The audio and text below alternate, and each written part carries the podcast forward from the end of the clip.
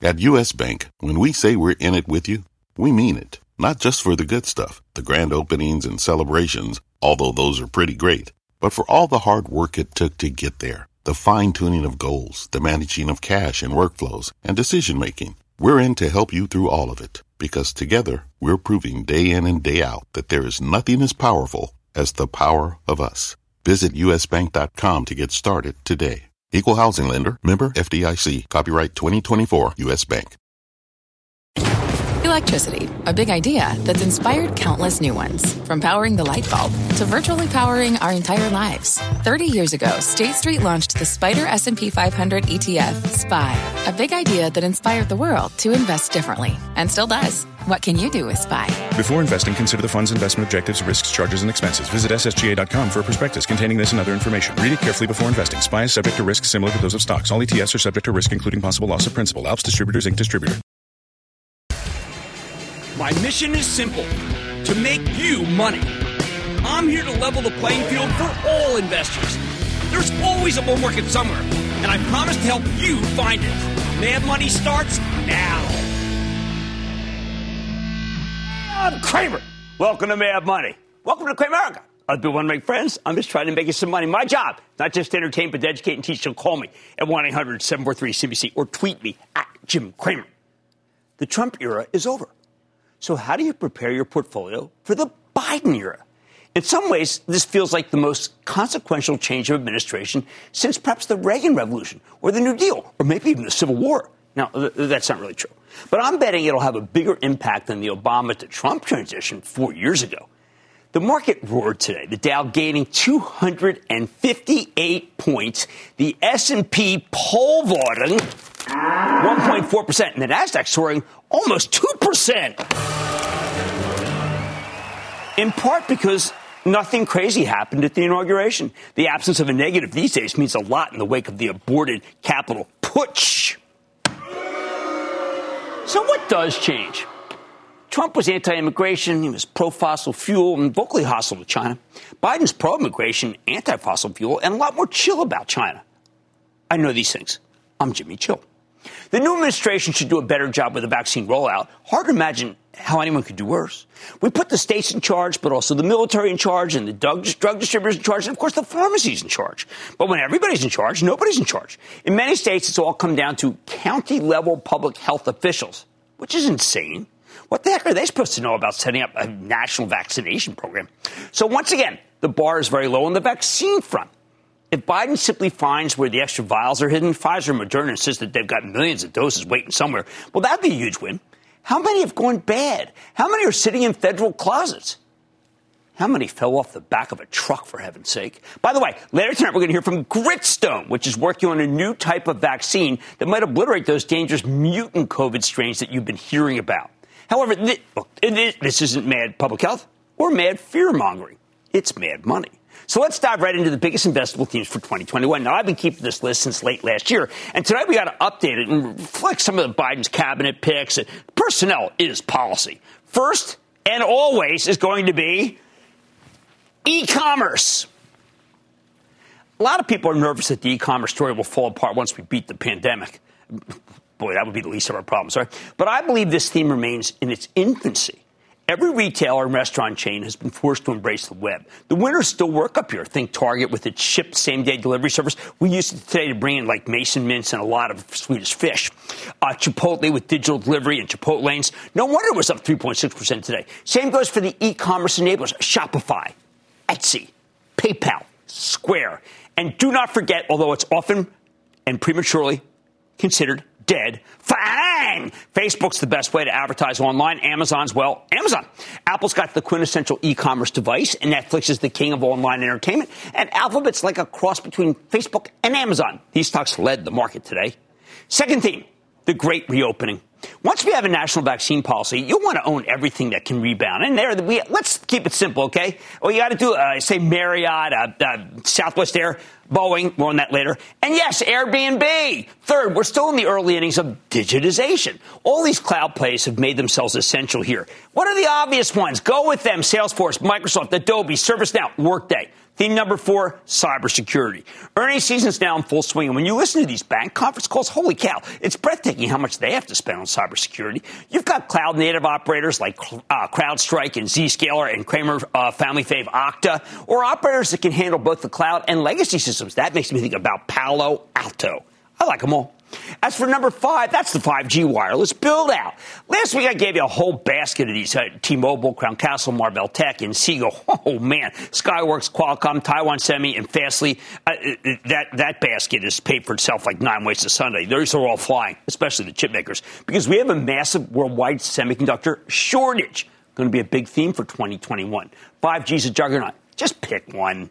Theme six, Biden's COVID 19 stimulus plans. Now, this one's tricky. You're going to hear a lot about infrastructure, but we, we, we don't have any, enough ways to play it. There are too few industrials. You could always go with the rock plays like Martin Marietta or Vulcan Materials. Meanwhile, another round of stimulus checks is good news for Walmart, Amazon, Target, Costco, Home Depot, Lowe's, Dollar General, Dollar Tree, and let me throw in two for good luck Whirlpool and Stanley Black & Decker.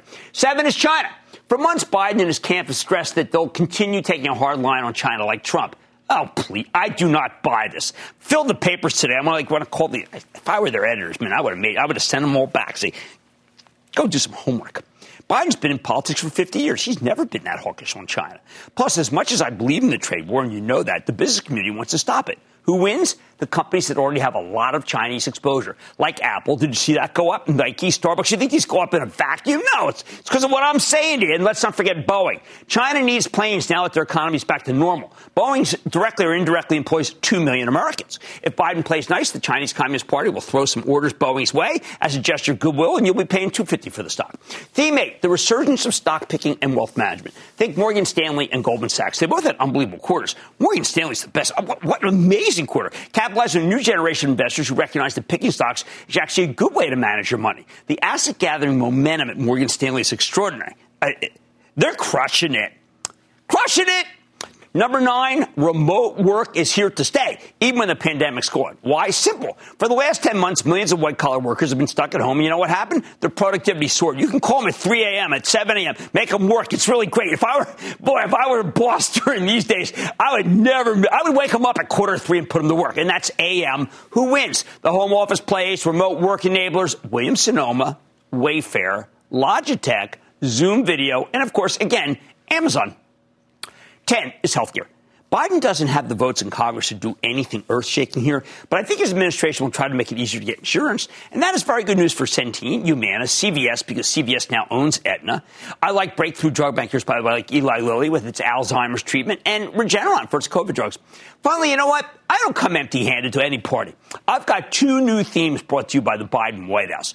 First, be ready uh, for more stringent environmental regulations that push people into electronic vehicles. Now, we've been seeing this all over the place. This is not new to you, but yeah, I'm going to bring them to you constantly, and not just Tesla. Plug Power, someone put a big short rate on that one today for green hydrogen. Electrical vehicle players that are merging with special purpose acquisition vehicles. Northern Genesis, soon be Lion Electric. Oh, don't forget Lordstown Motors. A CIIG, which is merging with UK based Arrival. Everyone's very hot on that one.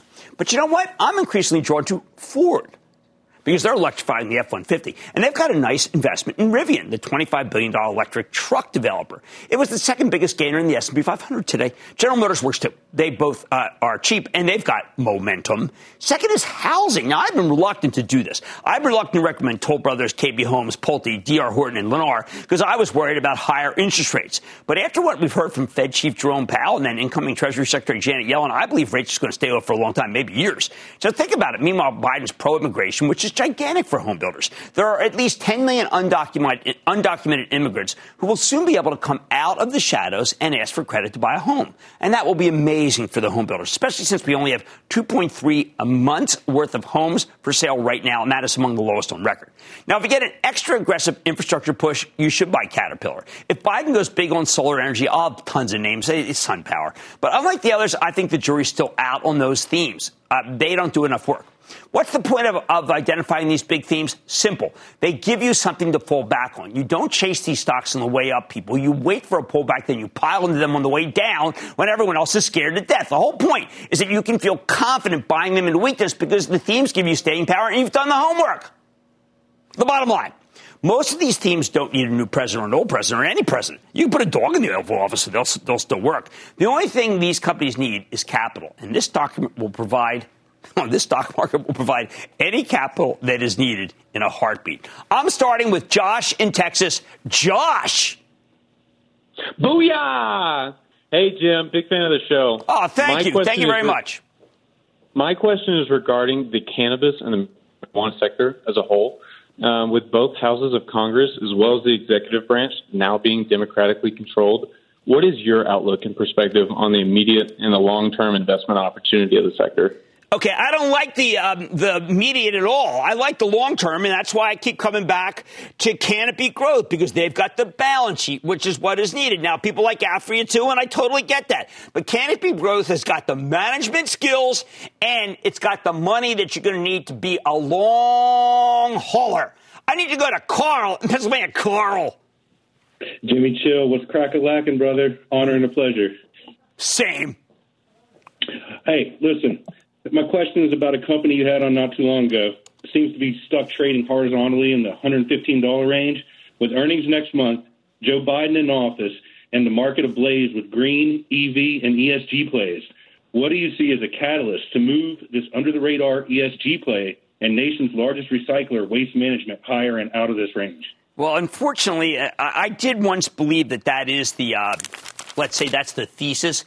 But it's really about home building. It's about uh, construction because that's what they make the most off of. And a lot of people feel that they're, uh, yes, they're doing a lot with fuel cells. They're doing a lot with uh, nat gas, methane engines, but they're just not ESG. They're not even recy- recycling that much. I, look, I really like them, but I'm not putting them in the ESG camp. Let's go to artillery in Florida, also known as Artie. Artie. Booyah, Jim. Long time listener, first time caller. Long time, really first time. work. What's up? Hey, I wanted to ask you about GM as an EV play, especially as it comes with a bargain valuation when you compare to Tesla and NIO. As the new administration is making clean energy and EV a priority in their agenda, how well do you think a company like GM, with an established user base and massive existing manufacturing capabilities, is positioned to succeed, especially after clearly showing its, commit, its commitment to transforming their focus to EV out of CES last week? All right. If they call themselves General Motors Electrical Vehicles Corp, this $79 billion company would be 100 billion. I mean, that's how ludicrous this whole thing. I think Mary Barra is doing a great job. The stock is being re-rated right in the face of us. She is doing so many things right. Please do not count out Farley from Ford. He's kind of like the Matt Damon character in Ford versus Ferrari. Not really, but I like the imagery. Okay, now, now you got the biggest investable themes for the year. Sure, some of these don't need a new administration, but it sure doesn't hurt, does it? On Mad Money tonight, it's a stock up over 300% over the past week. But could under the Rovar COVID player Gritstone, yes, Gritstone, still be worth considering after a spectacular move? Or are we late? Are we late? I'm going to talk to the CEO. Then we're seeing plenty of changes in Washington. But could the biggest themes of this market look the same? I'm talking the rise of the streaming wars and whether the trend can continue in 2021. You will need this segment to make judgments. And President Biden has pledged to push uh, a sweeping 2 billion two trillion, check that, letter T, trillion dollar climate plan in the first term in office. I'm going to sit down with the CEO of Renewable Energy Group. Talk about a great name for this administration, huh? To see how it can benefit. So stay with Cramer. Don't miss a second of Mad Money. Follow at Jim Cramer on Twitter. Have a question? Tweet Cramer. Hashtag mad tweets. Send Jim an email to madmoney at cnbc.com or give us a call at 1 800 743 CNBC. Miss something? Head to madmoney.cnbc.com. Take your business further with the smart and flexible American Express Business Gold Card. You can earn four times points on your top two eligible spending categories every month, like transit, U.S. restaurants, and gas stations. That's the powerful backing of American Express. Four times points on up to $150,000 in purchases per year. Terms apply. Learn more at americanexpress.com slash business gold card. When you're hiring, the best way to search for a candidate isn't to search at all. Don't search, match with Indeed. Indeed is your matching and hiring platform with over 350 million global monthly visitors, according to Indeed data, and a matching engine that helps you find quality candidates fast. Use Indeed for scheduling, screening, and messaging to connect with candidates faster. Plus, 93% of employers agree Indeed delivers the highest quality matches compared to other job sites, according to a recent Indeed survey. Leveraging over 140 million qualifications and preferences every day, Indeed's matching engine is constantly learning from your preferences. Join more than 3.5 million businesses worldwide that use Indeed. Listeners of this show will get a $75 sponsored job credit to get your jobs more visibility at Indeed.com slash Mad Money. Just go to Indeed.com slash Mad Money right now and support this show by saying you heard about Indeed on this podcast. Indeed.com slash Mad Money. Terms and conditions apply. Need to hire? You need Indeed.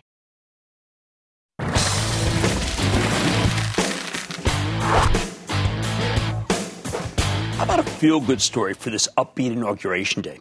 Take a look at Gritstone Oncology, a little biotech company that's seen its stock quadruple over the past two days. That's right, quadruple.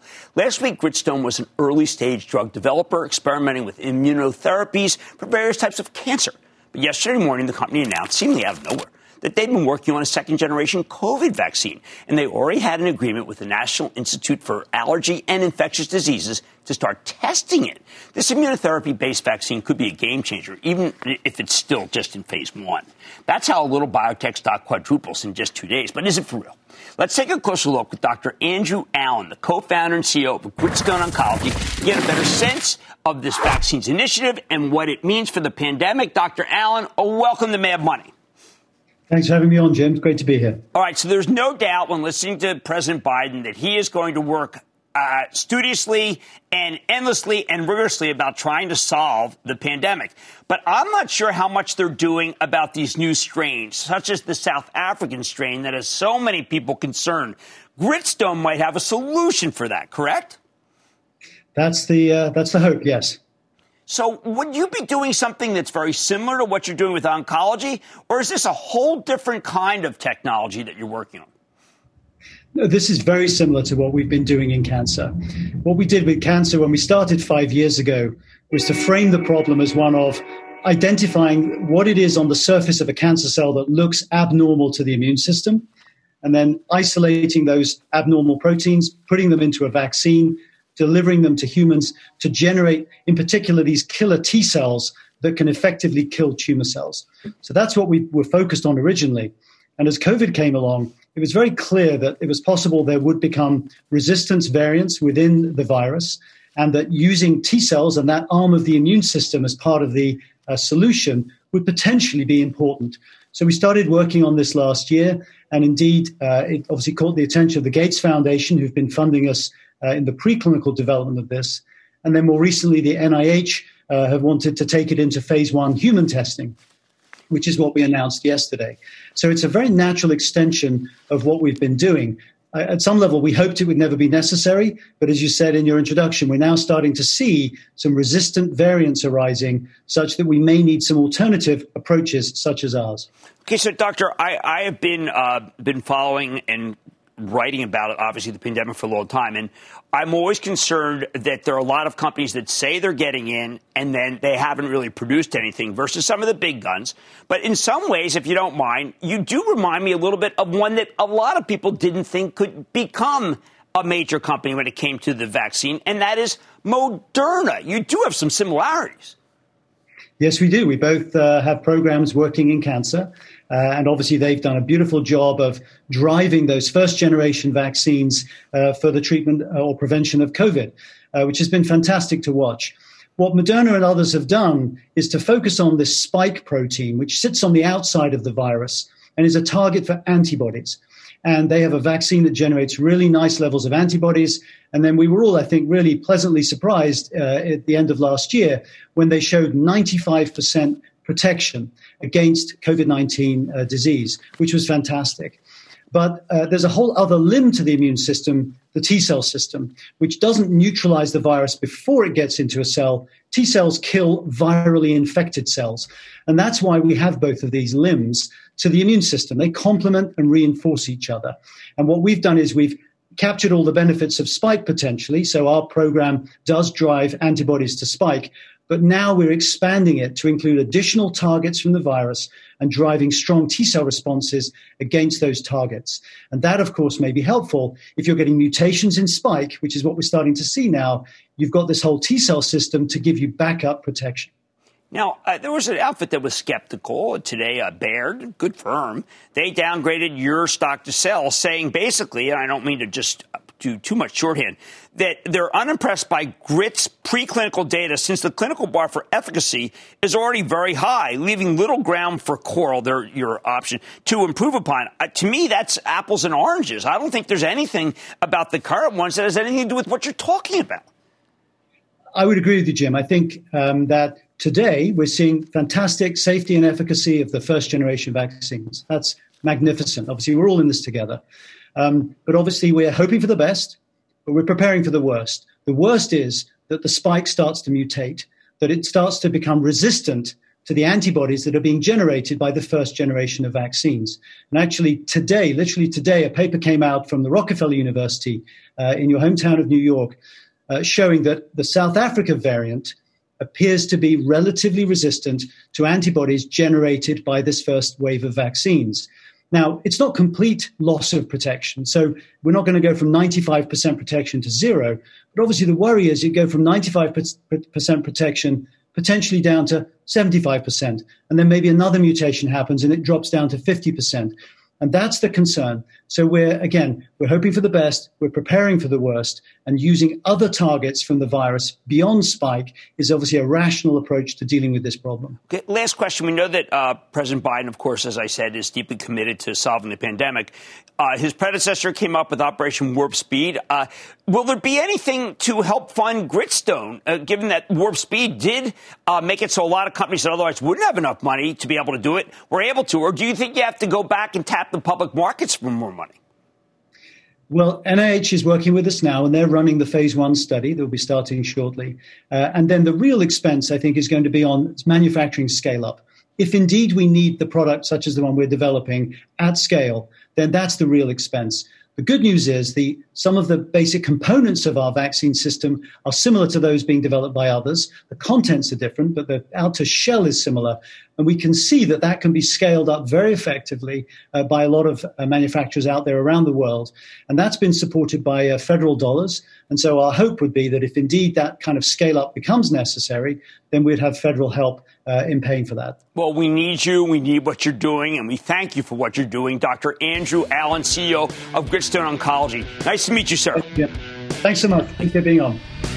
Well, I have one half of the Moderna. I want it to go the full direction. If it doesn't get there, we need outfits like Gritstone. Mad Money's back after the break.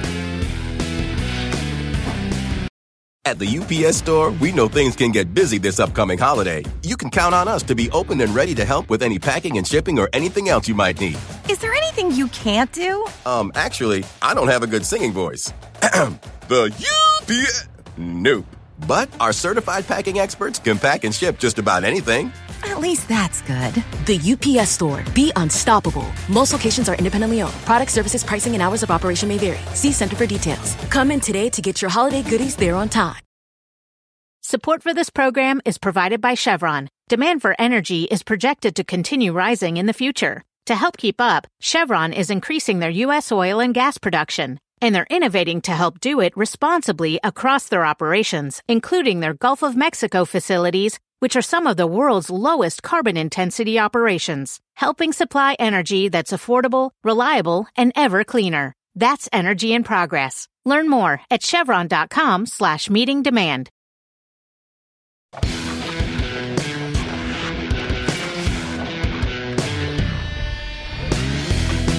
All the changes we're seeing in Washington, there's a lot of continuity in the stock market. So far, the biggest themes of 2021 are looking a lot like the biggest themes of 2020. Take the rise of streaming video, all these online TV and movie services that are taking endless market share from cable. Not long ago, a ton of people were worried that this industry had just gotten too crowded. These days, it feels like everybody's got their own streaming service. The doubters figured it had to be zero sum. Do you really need Netflix, Amazon Prime, Hulu, HBO Max, NBC Universal's Peacock, Apple TV Plus, Discovery Plus, and the upcoming Paramount Plus?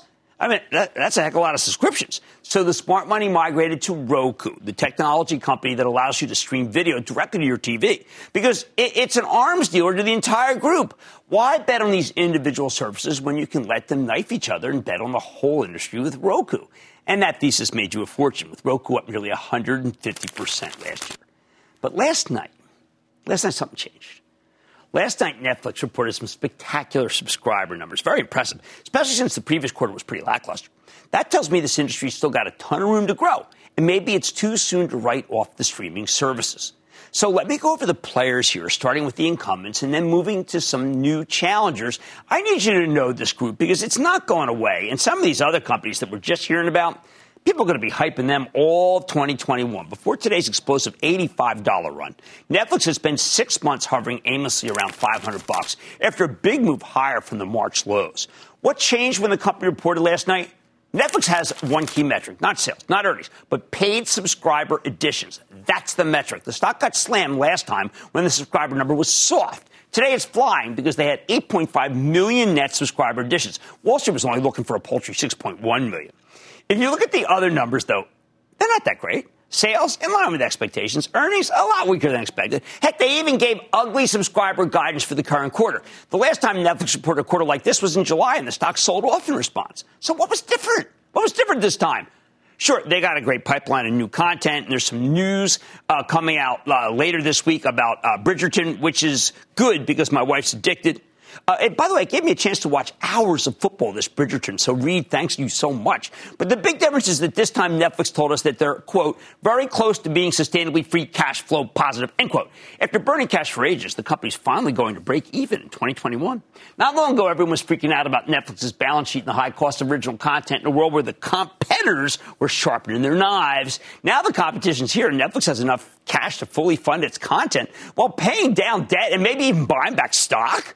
You might not want to chase this one after today's move. Don't blame you. But Netflix remains the top dog in the streaming. And I got to tell you, it's absolutely worth buying on any weakness. I have liked this continually. I wouldn't have put it in FANG for heaven's sake if I didn't like it.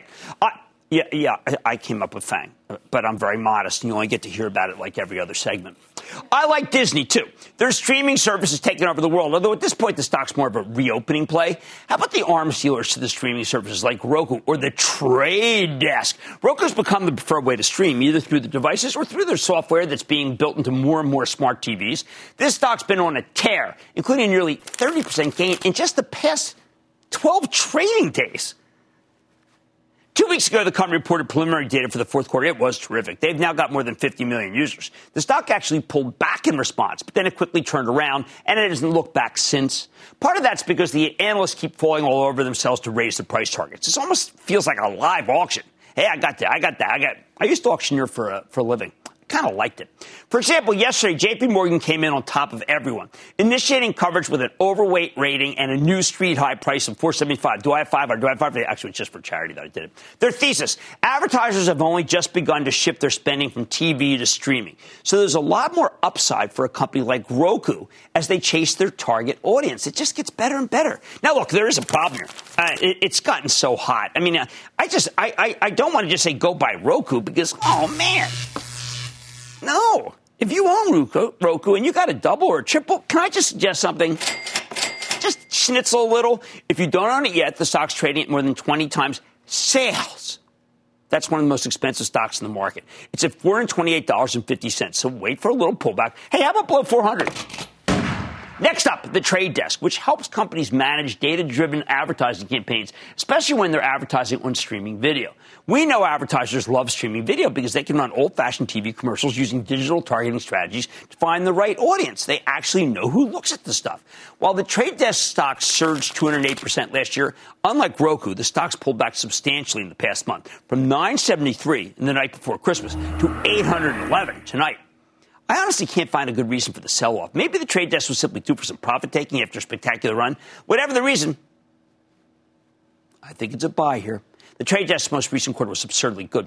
Beyond the big incumbents, well, we got some new guys I'm checking out. There's Magnite. It's another advertising technology play that was created when the Rubik, old Rubicon project merged with Telaria, giving the combined company a lot more heft in streaming. We do a lot about this company later. A little more than two months ago, Magnite reported a fabulous quarter, surprise profit. Since then, the stock skyrocketed from 9 to 34. Earlier this month, the short selling research firm started gunning for them with allegations of, quote, inaccurate financial reporting, end quote. So far, the shorts, they've been steamrolled. My view, I'd much rather than the trade desk, a company that's not mired in controversy with a stock that's giving you a nice entry point. Next up is Fubo TV. Yes, some people mistakenly called that Fobu. Those people are not they're ill advised. Fubo is the skinny bundle streaming play that, like, it, it's like an alternative to Hulu, eh, like Hulu Live TV or like YouTube TV. I warned you away from this one a few weeks ago because the stock listed on the New York Stock Exchange October at 80 million shares came out of lockup again in December. Plus, the very smart, uh, smart short sellers at Kerrisdale Capital have Fubo in their sights. However, Fubo jumped 34% last Tuesday, hammering the shorts. Why? Because the company told us it's acquiring Vigtory. That's spelled wrong with a G. That's a sports betting company. Vig, yeah, Vigtory. I thought it was cool.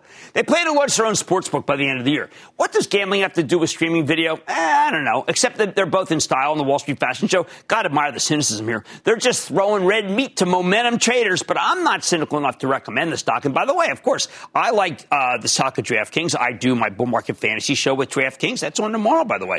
And yes, you know I like Penn Nat. You see some guy downgraded that to a sell, and then today it roared. Here's an now this guy. These these guys as a company I've never heard. I'm going to be talking about for the first first time, first maybe a long time. Pubmatic. This is an ad tech stock that came public with a bang in mid December.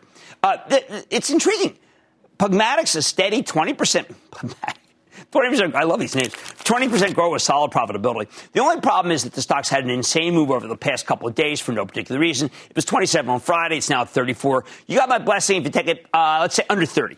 Bottom line, streaming is here to stay, and your best bet is to stick with what works when you can buy it in a weakness. That's why I'm pounding the table on the trade desk after this recent sell off. Hey, and let's get uh, CEO Jeff Green back on. I like that guy. As for Netflix, Roku, and the newly public Pubmatic, you know, having a little bit of a pullback before you pull the trigger. They have money. We got more. We've got my exclusive with the Renewable Energy Group. Talk about a great name for a new administration. Yes. Can the company meet the growing global demand for lower carbon fuels and help lead the way to a more sustainable future? Then even investors who haven't watched the second season of Bridgerton know uh, that it's positive. Also, I don't know. I caught some of it. You guys liked it at all? You got a lot of guys. Since, you liked it? Uh, the wife liked it. Yeah, you, you liked it? Your husband liked it. Okay, good. It's not gender. It has nothing to do with gender. It's just really boring. All right? Now, I'm going to explain why the stock is soaring despite Bridgerton. Uh, because of despite. Oh, come on! Will you give me a break? And all your calls rapid fire in tonight's edition of the Lightning Round. So stay with Cramer.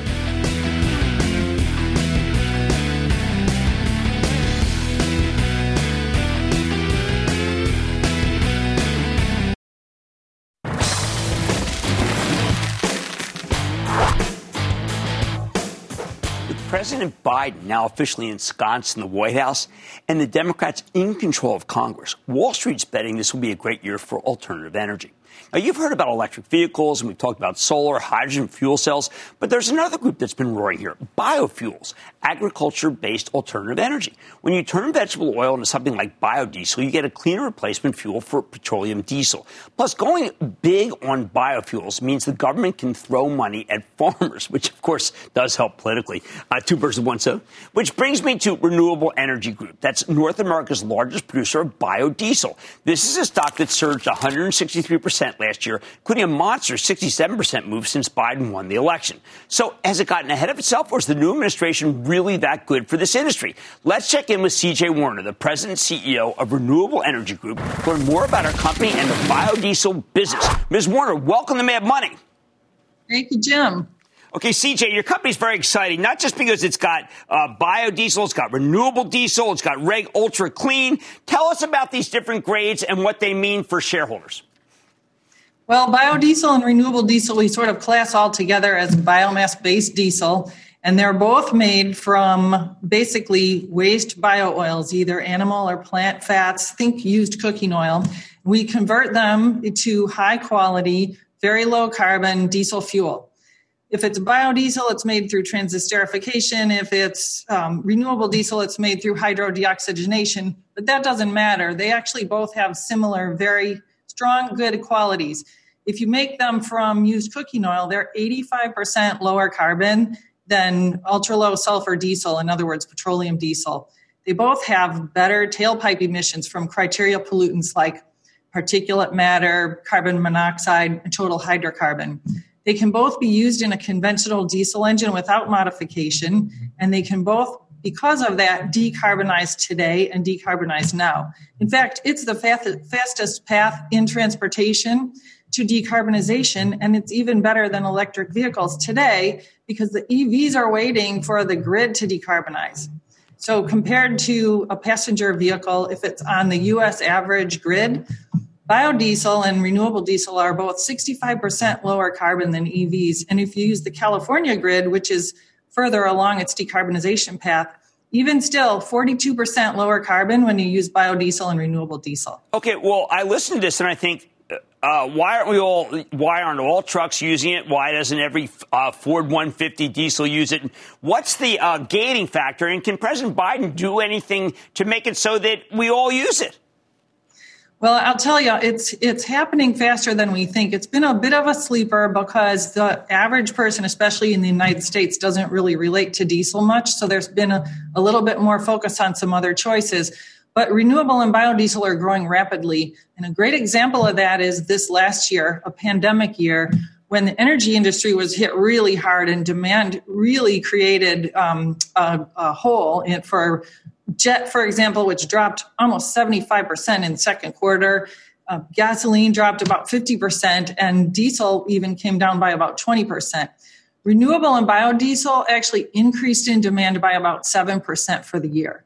Um, and I think that's demonstrating that blend levels are coming up and the demand is starting to rise as we're basically hitting this inflection point. Consumers are aware, hey, we need to decarbonize, we need to look for choices.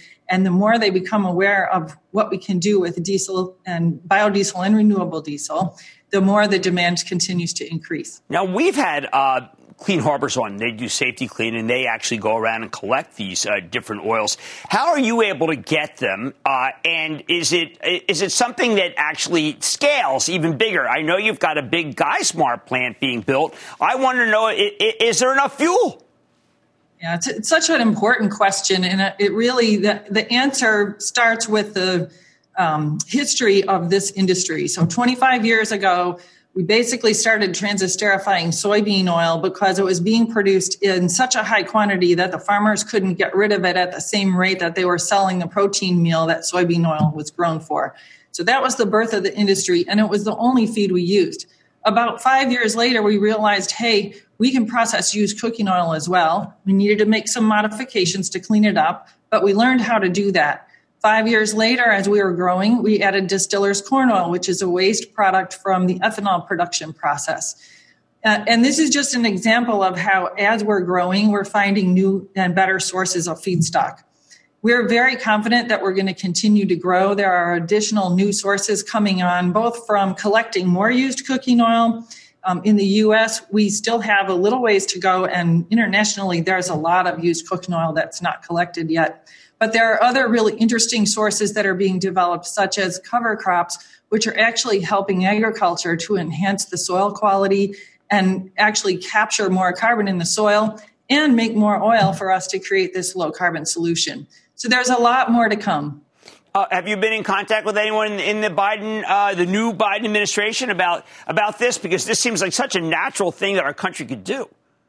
Yeah, we're very excited and have gotten some really good interest and uptake. We've actually had some Biden administration fellows visiting biodiesel plants, so they're very aware. Um, we do offer this um, rapid solution that's available today. And while other interesting solutions are still in development and they'll be important parts of the overall puzzle, we can help them decarbonize more rapidly by growing. Um, I, I, think it's really important to remember we've enjoyed very strong bipartisan support on the part of the Congress.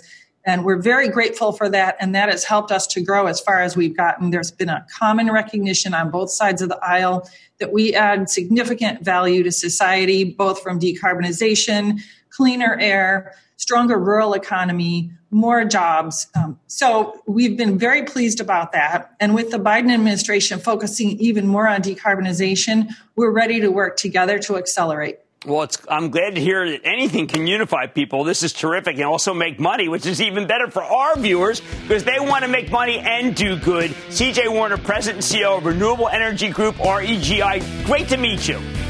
Thanks, Jim. Nice to meet you. Well, this is a pretty interesting story, isn't it? We got to stay, we got to keep track of this one. I wish it had been my radar screen when it was lower, but it's never too late to find good stories. Mad Money's back after the break.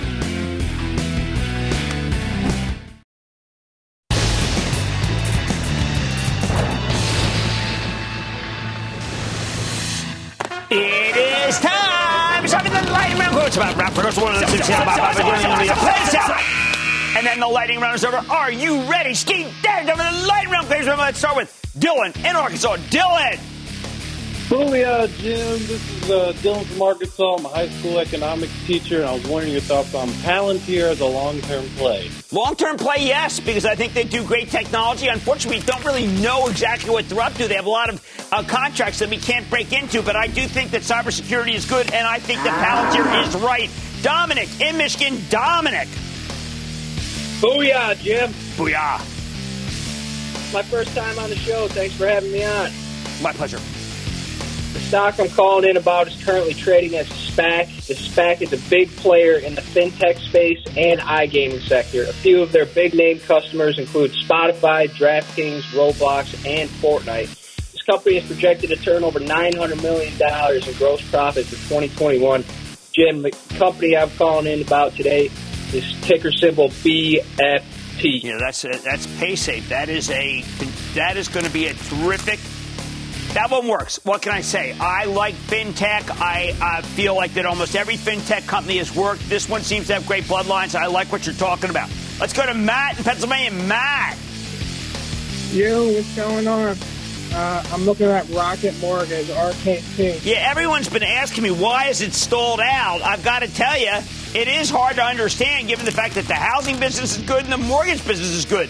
My take is that there has to be, uh, let's just say, an ennui about it. People either want to be in a bank these days because the bank stocks had a big run, or they want to be in a fintech company and they don't regard this as a fintech company, even as I think it is. So I'm not sticking my neck out right now. I'd like to. That does not mean I like it. It does not mean I dislike it. I'm flat on the name. Let's go to Mason in New York. Mason. Booyah, Jim. How are you? I am good. How are you? Good. I'm calling about sticker simple uh, workhorse. Uh, with EV being such a play, is this a good buy at this point? You know what? Look, it's a, it's one of those exactly speculative EV plays, and there are a ton of them. And I like others more than this. Uh, I think it's fine. Again, it's spec. There's so many of these, you do get overwhelmed. Christian in California, Christian. Booyah, Jim. Thank you for answering my phone. Booyah, absolutely. Hey, uh, big fan. Hey, uh, with the new administration, you know, being a big advocate of alternative energies, and you know, there's several EVs out there. Uh, what is, what do you think about GOEV? You know, they have their um, uh, drivable rolling chassis, which directly incorporates battery modules, and they have two partnerships with two big automotive companies. Yeah, we, we like this. We profiled it last week, and we thought it was very good. Uh, again, understand, I keep having to mention speculative because the group's gotten very frothy, and I don't want anyone to lose money. And that, ladies and gentlemen, the conclusion of the Lightning Round! The Lightning Round is sponsored by TD Ameritrade.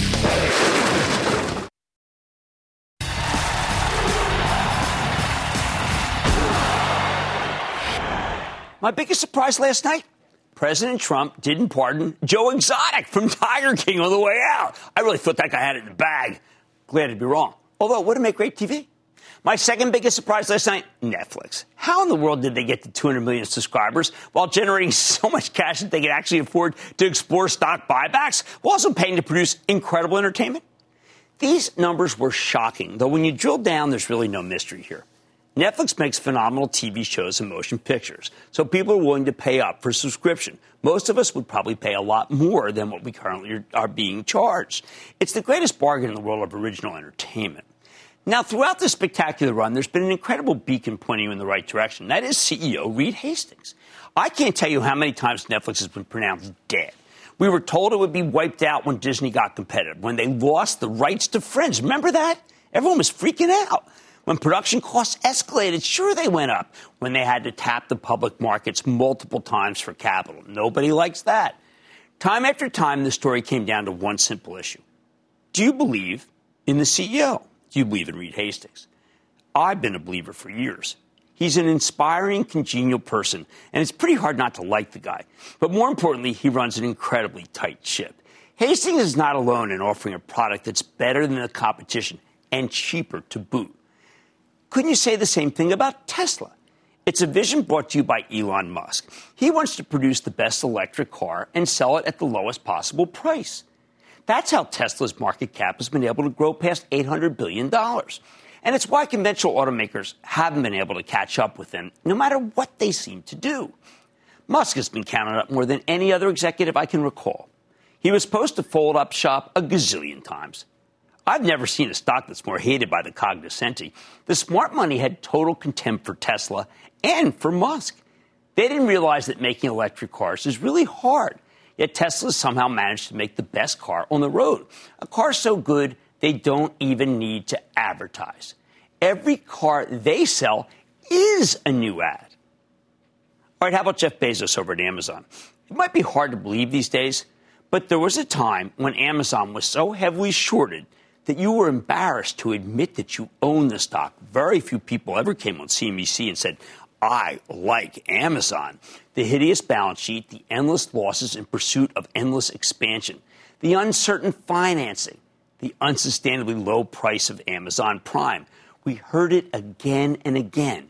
But Bezos didn't care. He just kept making a vision a reality. And now his vision defines e commerce. Who would have ever thought that? What would the pandemic be like without an Amazon? Driving down prices, bringing things to your house. It's incredible. We owe him a great, we owe him a great deal of debt for what he's done. And finally, there's Apple, under the leadership of the late Steve Jobs, and yes, his successor, Tim Cook. Again, this is a deceptively simple story. Apple's a technology company that makes the best PCs, the best watches, the best accoutrements, and of course, the best phones. I mean, can you really go without this? I can't this is the this is the thing I have more than anything else in my life that changed my life. Their stuff isn't cheap, but when you factor in the carrier subsidies for the phones, you're getting them for much less than you might expect, considering how useful they are. I know it sounds ridiculous to claim the world's largest company is repeatedly counted out, but it's true. The stock's been written off repeatedly after the past 20 odd years. There's something almost pathological about Wall Street's eagerness to give up on Apple at the first sign of adversity. Hastings, Musk, Bezos, Jobs, four CEOs who believed in their visions and defied the opprobrium of Wall Street to create the best products and services in the world. At the end of the day, we still don't give the companies their due or their credit for flat out making better stuff than the competition. But sooner or later, the market rewards good craftsmanship. And remember, these four understood a simple precept, and that's that the customer is always right. And that's what really powers all four people and all four stocks. The late Steve Jobs, we miss you every day. I like to say that there's always a bull market somewhere. And I promise to try to find it just for you, right here on Mad Money. I'm Jim Cramer. I will see you tomorrow. The news with Shepard Smith, who did an unbelievable job today in Washington special inauguration coverage, starts right now. Earning your degree online doesn't mean you have to go about it alone. At Capella University, we're here to support you when you're ready. From enrollment counselors who get to know you and your goals, to academic coaches who can help you form a plan to stay on track. We care about your success and are dedicated to helping you pursue your goals. Going back to school is a big step, but having support at every step of your academic journey can make a big difference. Imagine your future differently at capella.edu.